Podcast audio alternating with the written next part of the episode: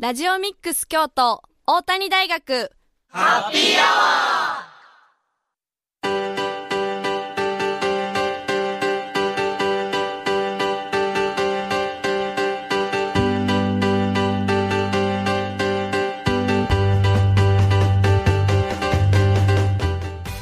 ー FM870 ラジオミックス京都。ここからは大谷大学ハッピーアワーのお時間です。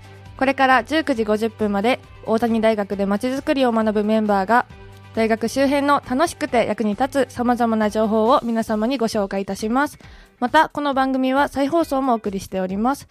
木曜日午後11時からと週末土曜日日曜日の午後10時から再放送しているのでそちらも合わせてお聞きください皆さんこんばんは本日のパーソナリティは大谷大学2回生の井上かりんと上野ほのかと教員の赤澤清隆です。よろしくお願いします。お願いします。はい今日は2月15日ということで、はい昨日は上野さん何の日でしたか？バレンタインでした。はい、はい上野さんバレンタインの思い出とか何かありますか？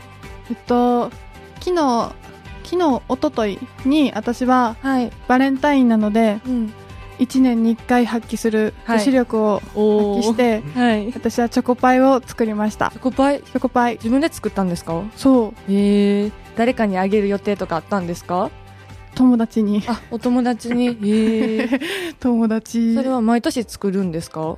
一応毎年作ってます。去年とかは何作ったんですか？去年ははい。クッキーとチーズケーキ作りまして、えすごい去年の方が張り切って作ってましたね。へえすごいですねその1年に1回だけ気合を入れてやるぞっていうふうに。あ、そうですそうです。へえ普段は、まあ、料理はしないことないんですけど、うんお菓子は作らないのでえバレンタインだけお菓子を頑張って作るっていう女の子の日になっております。いいですね 私はぜ全く作らないのでうんうんあげる予定もなかったので、うんうん自分にいいチョコレートを買いましたちょっとお高めのチョコレートを自分へのご褒美として、うんすごいこの期間ってすごい美味しそうなチョコレートが売ってるじゃないですか確かに確かにバ。レンタイン限定のパッケージのチョコレートだったり、うんうん。それに惹かれて買ってしまいましたいいですね。ど、あの、オシャンティーなやつですか、そうですねおしゃれなや おしゃれなチョコレートを買いましたホワイトデーもまたたくさんチョコレートとか出ると思うので、そうやな。もう一回買おうかなと思っています。聞いてる皆さんもぜひ自分に買ってみてください。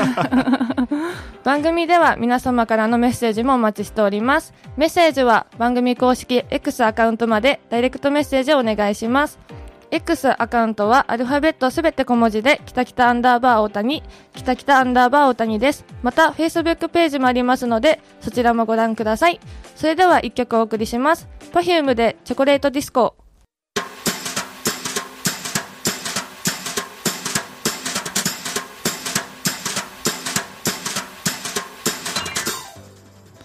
大谷大学ハッピーアワー。本日は大谷大学2回生の上野ほのかと、井上かりんと、教員の赤澤清隆でお送りしております。続いてはハッピートークのコーナーです。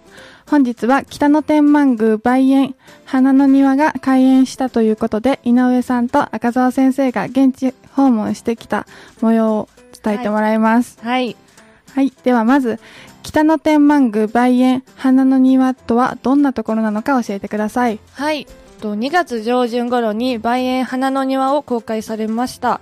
開園期間はですね、例年2月上旬から3月下旬で、白梅、紅梅、一重、八重と色とりどり、あ、失礼しました。とりどりに咲く梅の間を縫うように散桜が伸び、新設された展望台からは梅園を360度見渡すことができ、お茶とお菓子をいただきながらゆっくり休むことのできる茶屋も開かれています。へー。行ったことありますか？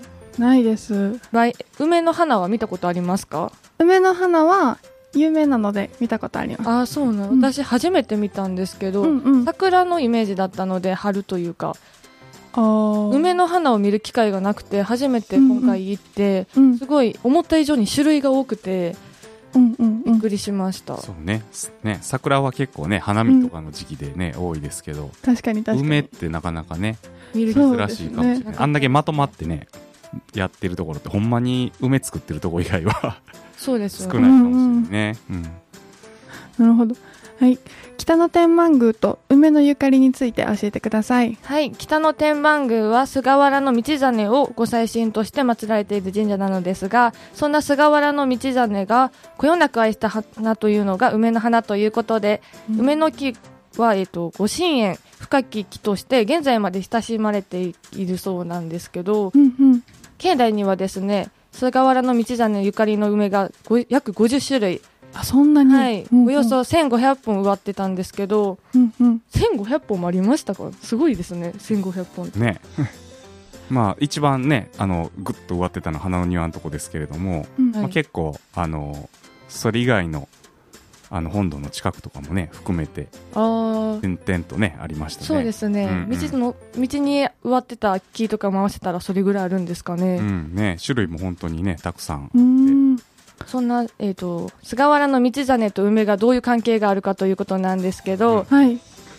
境内の中にたくさんある木たくさん木があるのですが唯一ご神前の前に植え植えられていることが許される木があるんですけど何か知ってますか、えー、わからないです。私も知らなかったんですけど飛び梅という木でして、こちらの飛び梅は菅原道真が福岡にある太宰府に左遷される際にうん大切にしていた梅の木に一種かけてから去ったところ梅の木が菅原を追って太宰府まで飛んでいったという飛び梅伝説というものがあったそうえでー、初めて聞きましたよね。ねそれは初めて聞きました。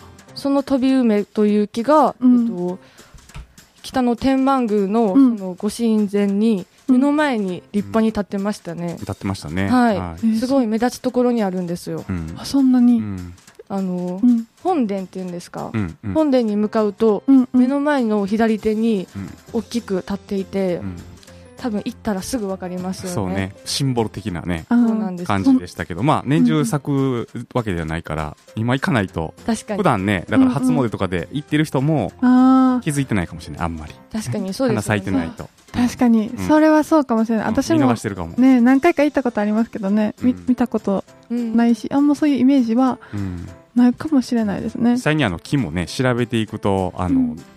なんていうかな先祖がわかるっていうかでもあるらしいんで、うんでもまあそこの飛び梅が実際にこう全国のいろんなところの、まあ、いわゆる天満宮と言われるところに植わってるはい梅があるんだけれども、はい。そこの梅から持ってってそこから木になってってえいうね、ー、そうなんだことなんで、まあ、全国にね天満宮たくさんありますけれども、はい。まあ、あの名前ついてるところに梅とともに広がっていったっていうね。ええーー、素敵。勉強になりますね、ね。うんうんでは、えっと、現在の開花状況はどんな感じでしたか？昨日行った時はですねはい。七分咲きと表示されておりましてうん。はい。結構咲いていましたよね。咲いてた、うん、少しだけまだつぼみの木もあったんですけど、うんうん。それはこれから咲くのを楽しみに待つという感じですごく咲いていて、そうね、うんうん。うん。えっと、展望台から見渡したんですけど、うん。はい。もうほぼほぼ咲いていたので一面絨毯のようにいろいろな花がなっていましたね。あじゃあもう結構見頃って感じですそうですね。見頃ですね、うんうん。最近暖かくなってきたので、確かにね。見頃だと思います、梅の木はねそんなにめちゃめちゃ高い木じゃないんですよそもそも。そうん。桜みたいにぐわーって咲くわけじゃないんで、まあ、大体どれぐらいだろうね3メーターぐらいなんかな,、そうですね。かな。だからあの展望台っていうかそういう見晴らし台みたいなのがあるんだけど、うんうん。そこが多分地上からどれぐらいかな？2メートルちょっとぐらいかな。そうです。2メートルぐらいでした。うん。その上に大体こうね1 4 5 0センチの人が上から見ても、あの上からちょっと見下ろす感じでこうなんていうの雲海みたいな感じで。あーそうですそうです。あじゃあちょっと桜とかよりは結構近く感じやすいって感じですかね。そうですそうあ歩いててもしだ,、うんうん。しだれ梅、うんうん。少し垂れているような梅だと、うんうん。顔に当たるぐらいの近さでうん咲いているので、うん写真撮るのとかはすごい撮りやすかったです。いいですね。写真撮るの好きな人とかも楽しいめしちゃめちゃ撮ってる人いたな。見ましたね、うんそんなに？海外の方とかはすごく撮られてました、うん。へえですよね、昨日あったかかったから、うん。もう一段階ね咲いてるんじゃないかって。そうですね、うん。確かに。そうそうですねねあのー。今週末ぐらいが結構ねピークかもしれないですね。ねうん。じゃあもうぜひぜひね今の時期にっていう感じですね、うん。はい。では開開催期間や入場料について案内をお願いします。はい、開催期間はですね、2月1日から始まっておりまして、3月下旬まで行っております。はい。時間はですね、午前9時から午後4時、受付終了は午後3時40分となっております。入園料は大人1200円、小学生600円です。またですね、2月23日金曜日から3月17日日曜日までライトアップも開催されるそうでして、はい。ライトアップはですね、毎週末金土日曜日3日間だけですね、限定ですが行われるようで、日没より点灯されます。受付終了は19時40分です。はい、ライトアップです。え、梅のライトアップってあんまりイメージないんですけど。まあでもね桜と多分同じで、うんうん。あのー空が真っ暗だったら、はい、多分白とか赤なんでね、うんうん。ライト当てるとすごいねはい、綺麗だと思いますよ、ううんんうん。おあんまりイメージないから、うん。行ったら、なんか、その、新感覚みたいな感じ。新感覚さく確かにねちょっとうん桜はあんま珍しくないけど、桜もみじは結構あるけど、うんうん梅って確かに。ないじゃないですか。そうですね。ちょっと新感覚味わえるかもしれないですね。確かにねポスター貼ってあったんですけど、すごい大人な雰囲気を感じられるような写真があったので、うんぜひ皆さん行ってみてほしいと思います。うんうんその他にもですね、はい。えっと、北野天満宮では宝物殿という、えっと、刀とかですね。そうね、うんうん。北の天幕いろんなところからいろんなあのものが寄進されてたりねああの提供されてるのでそういうのをちょっと一部紹介するようなね宝物殿がありますね、はい、うん。春の特別公開が開催されています、うん。またですね2月25日には晩梅梅花祭や、うん。えっと梅花祭野立お茶湯などのイベントも開催されるそうなので気になる方はぜひ調べて行ってみてください。はい、ありがとうございます。ハッピートーク前半は北野天満宮梅園花の庭のご紹介でした。後半は北野天満宮の周辺の散策情報についてお話しします。それではここで一曲です。私立恵比寿中学で梅。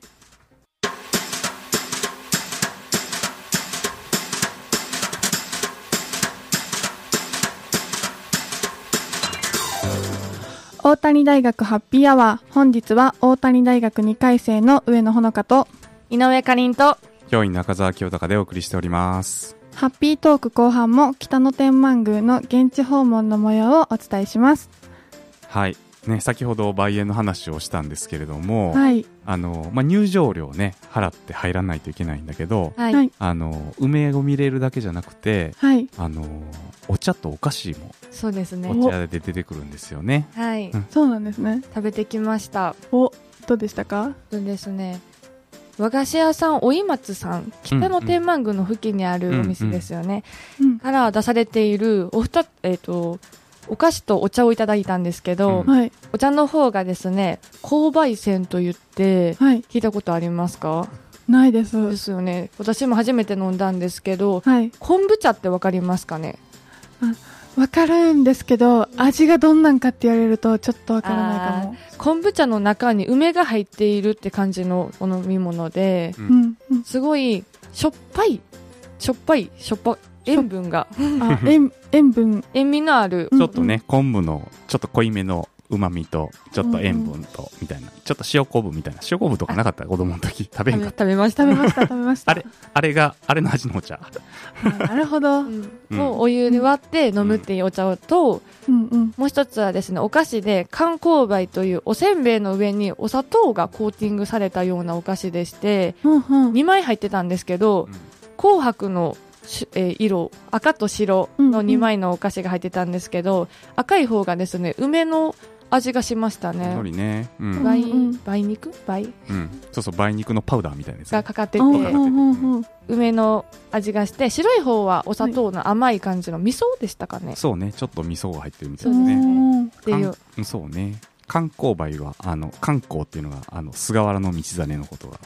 あ観光っていうでしょ？あ観光。そうそうそうそうそう。わかるなるほど。まあ、それに梅っていうんで観光梅っていうモチーフで多分ねなんかそういう梅園の中にも赤と白のね、はい。白梅紅梅があったんでおせんべいもそれにちなんで、あなるほど。見た目もうん。梅にちょっと味と見た目で梅を感じられるお菓子でした、そうそう。おーそうなんです。ねそれがあの入園料ついてくるお菓子。含まれる。それ以外のお菓子も売ってるってね。あそうなんですよ。なるほど。今回はですね、うんうん赤澤先生が七軒団子うんを買ってくださいまして、うんそちらも食べてきました。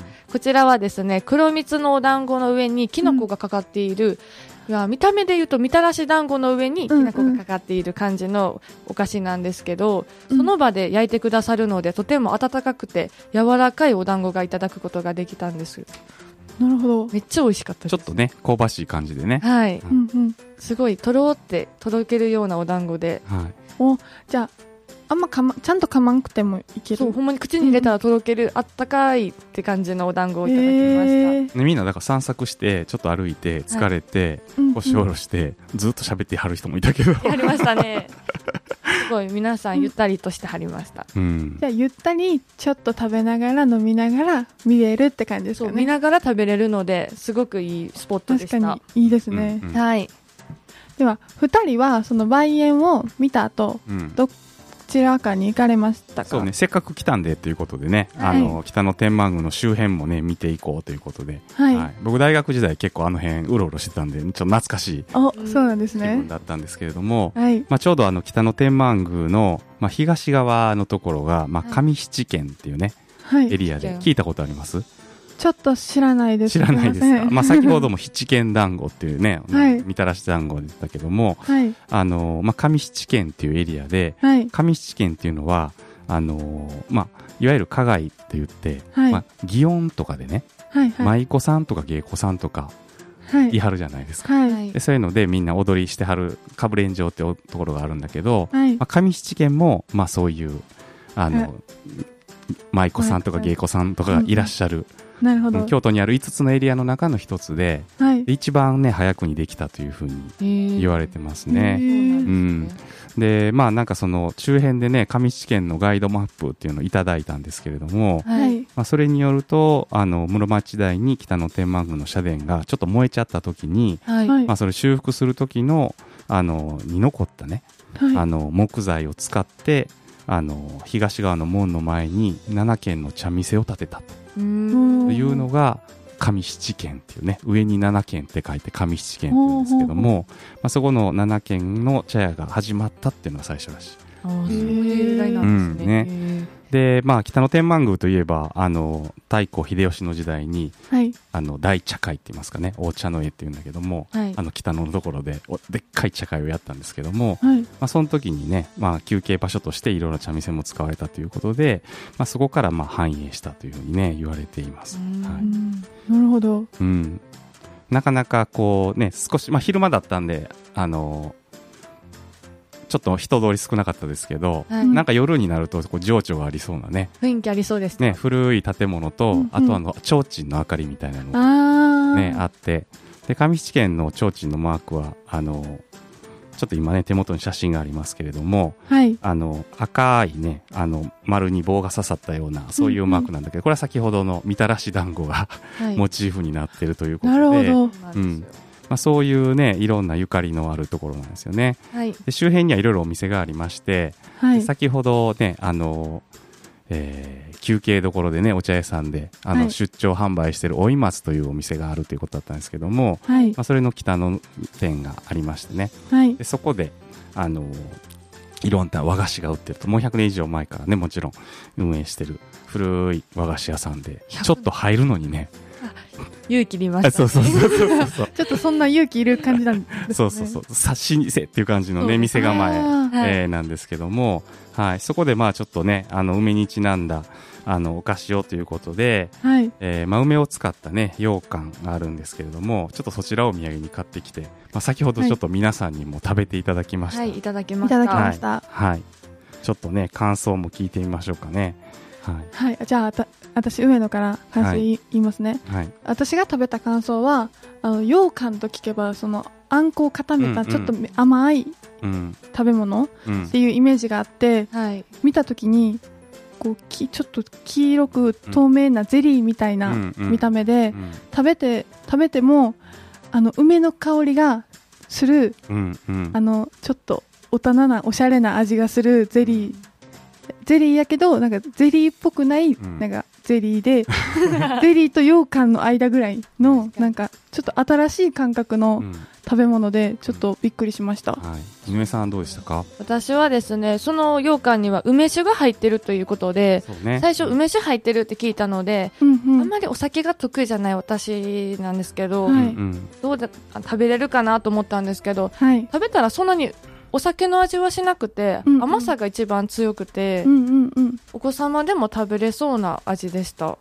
うんうんあと、昨日、一緒に赤澤先生と買いに行かせてもらって、はい。ショーケース見たんですけど、もうショーケースに入ってる時から、色が黄色色なんですけど、すごい目立ってて、うん綺麗な宝石みたいに見えました。うん結構、じゃあ、他のやつよりも目立ってるって感じなんですいろいろ鮮やかなものもあったんですけど、うんうん。あの透明感のあるのはすごく目立ってましたね。えー、そうなんや。はい。ねそういう目でも楽しむしはい。舌でも楽うしむ。んうん。ね、そういう和菓子まだまだ老舗なんでねたくさん和菓子あるんですけれども、はい。まあ、ちょっとせっかくなんでね梅にちなんだねお菓子ということで、あの梅園訪れた際にね、はい。ちょっと帰りにすぐ近くにねありますんでお店にね、はい。寄ってもらえたらと思いますね。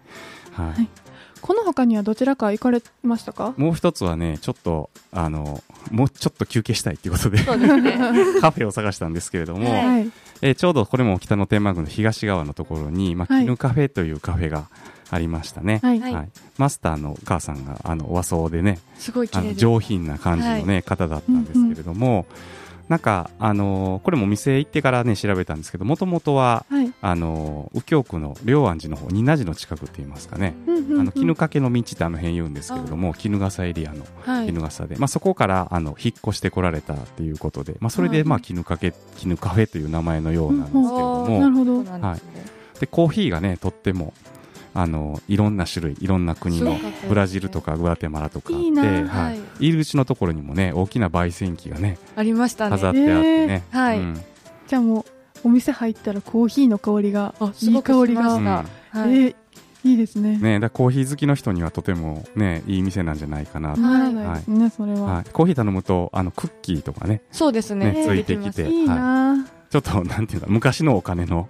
あのぁ和製のねあのうん模様の入ったものでで昨日バレンタインだったんではい。チョコレートもつけてくれて、くださいましたね。はいいいなぁはいとても美味しかったです。はいまあ、この他にもね、はいあのいろんなお店飲食のお店とかねあの土産買えるお店とかいろいろありますので、はい。まあ、あの梅園行ったついでにね周辺もね、散策していただけるといいんじゃないかなと思いますはい。はい。以上、ハッピートークでした。では、ここで一曲です。乃木坂46で、いつかできるから今日できる。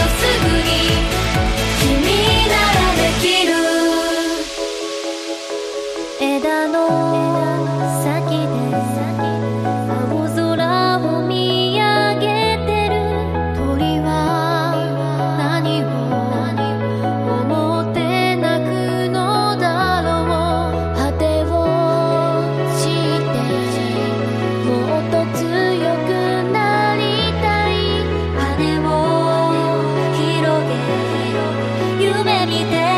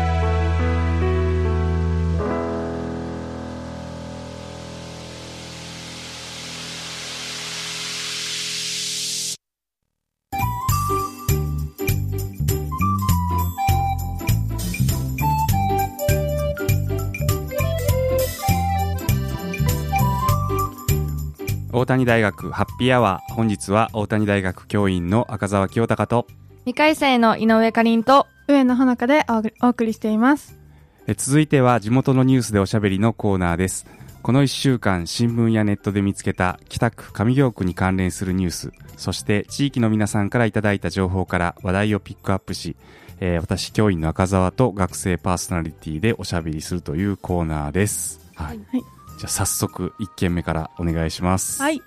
1件目は、京都府立植、失礼いたしました。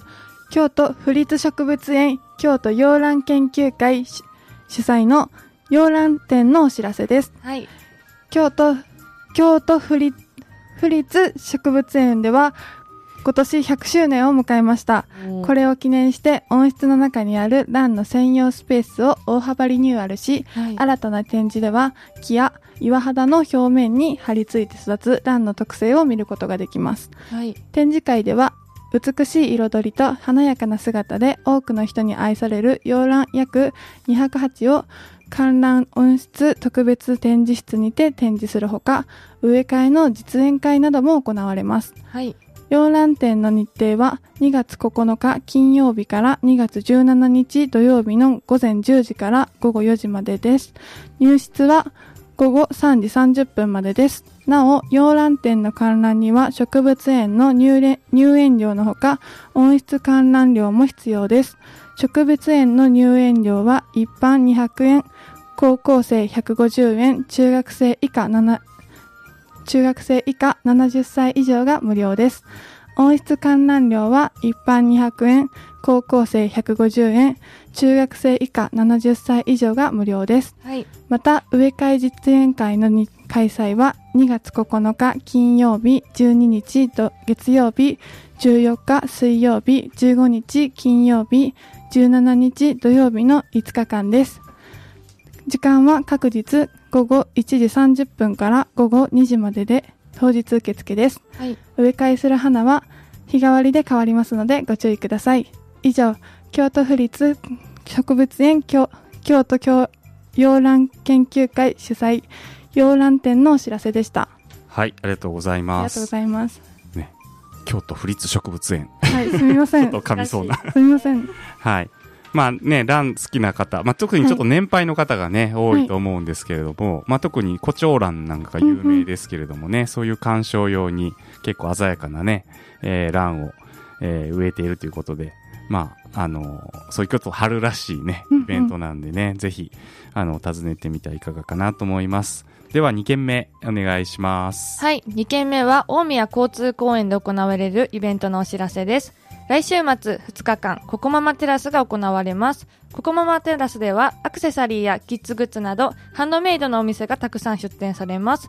その他にも、キーホルダーやバスボブ作りなど、小さなお子様から参加することのできるワークショップもあります。今回はですね、2日間で10個のワークショップが開催される予定です。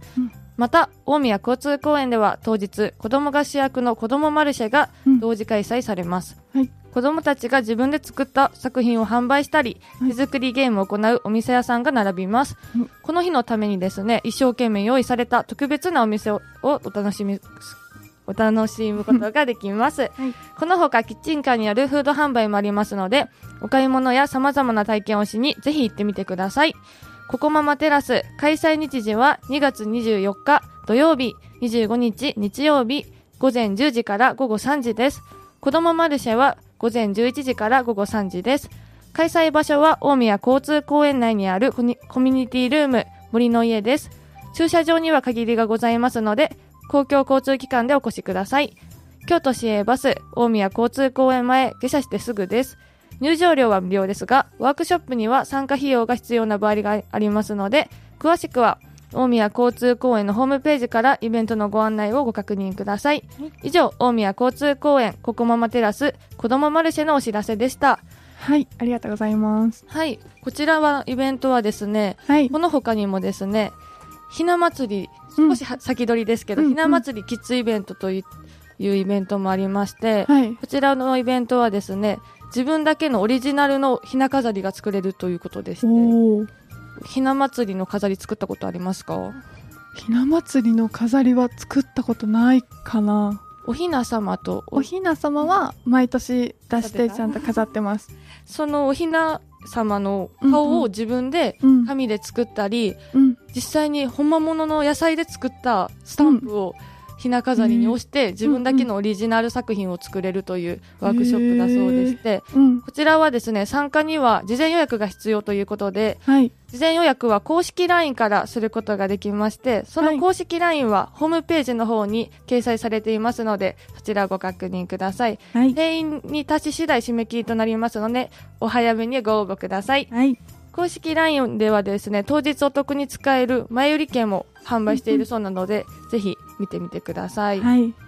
何か、ねはい。ね、週末、ね、なんかいつも子供いたら、はい。どうしようかなと思うんですよ。休みの日、どこで過ごす そうですよね。うんうん。毎週毎週遊びに行こうってなっても、遊ぶところもね、そうですね。なっちゃいますようんね。こういうふうにね、やっぱりこう近所でイベントやってもらえると、はい。ね。楽しいですし、うんう。うんん。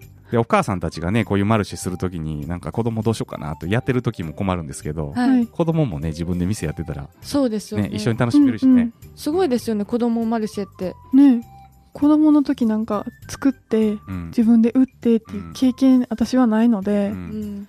すごいの、ある？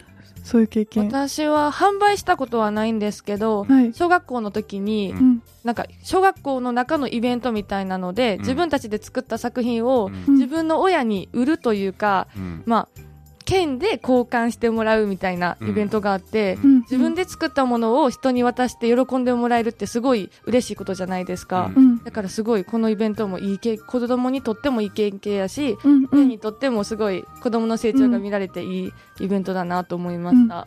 後で振り返ってもね、思い出として残るから。そうですよね、うんうんとてもいいイベントですよね。ね、ちょっとやっぱ寒いとなかなかね、出んのどうしようかなっていうのありましたけども、うんだんだんね、あったかくなってきましたんでね、そうですね。はい。ちょっともうお出かけもしやすくなったかなと思いますんで、はいまあ、。ぜひね、あの、お子さん連れて楽しんでいただきたいなと思いますね。はい。はい。えー以上、えー地元のニュースでおしゃべりでした。えーでは、ここで一曲です。ゆきで、さよならバイスタンダー。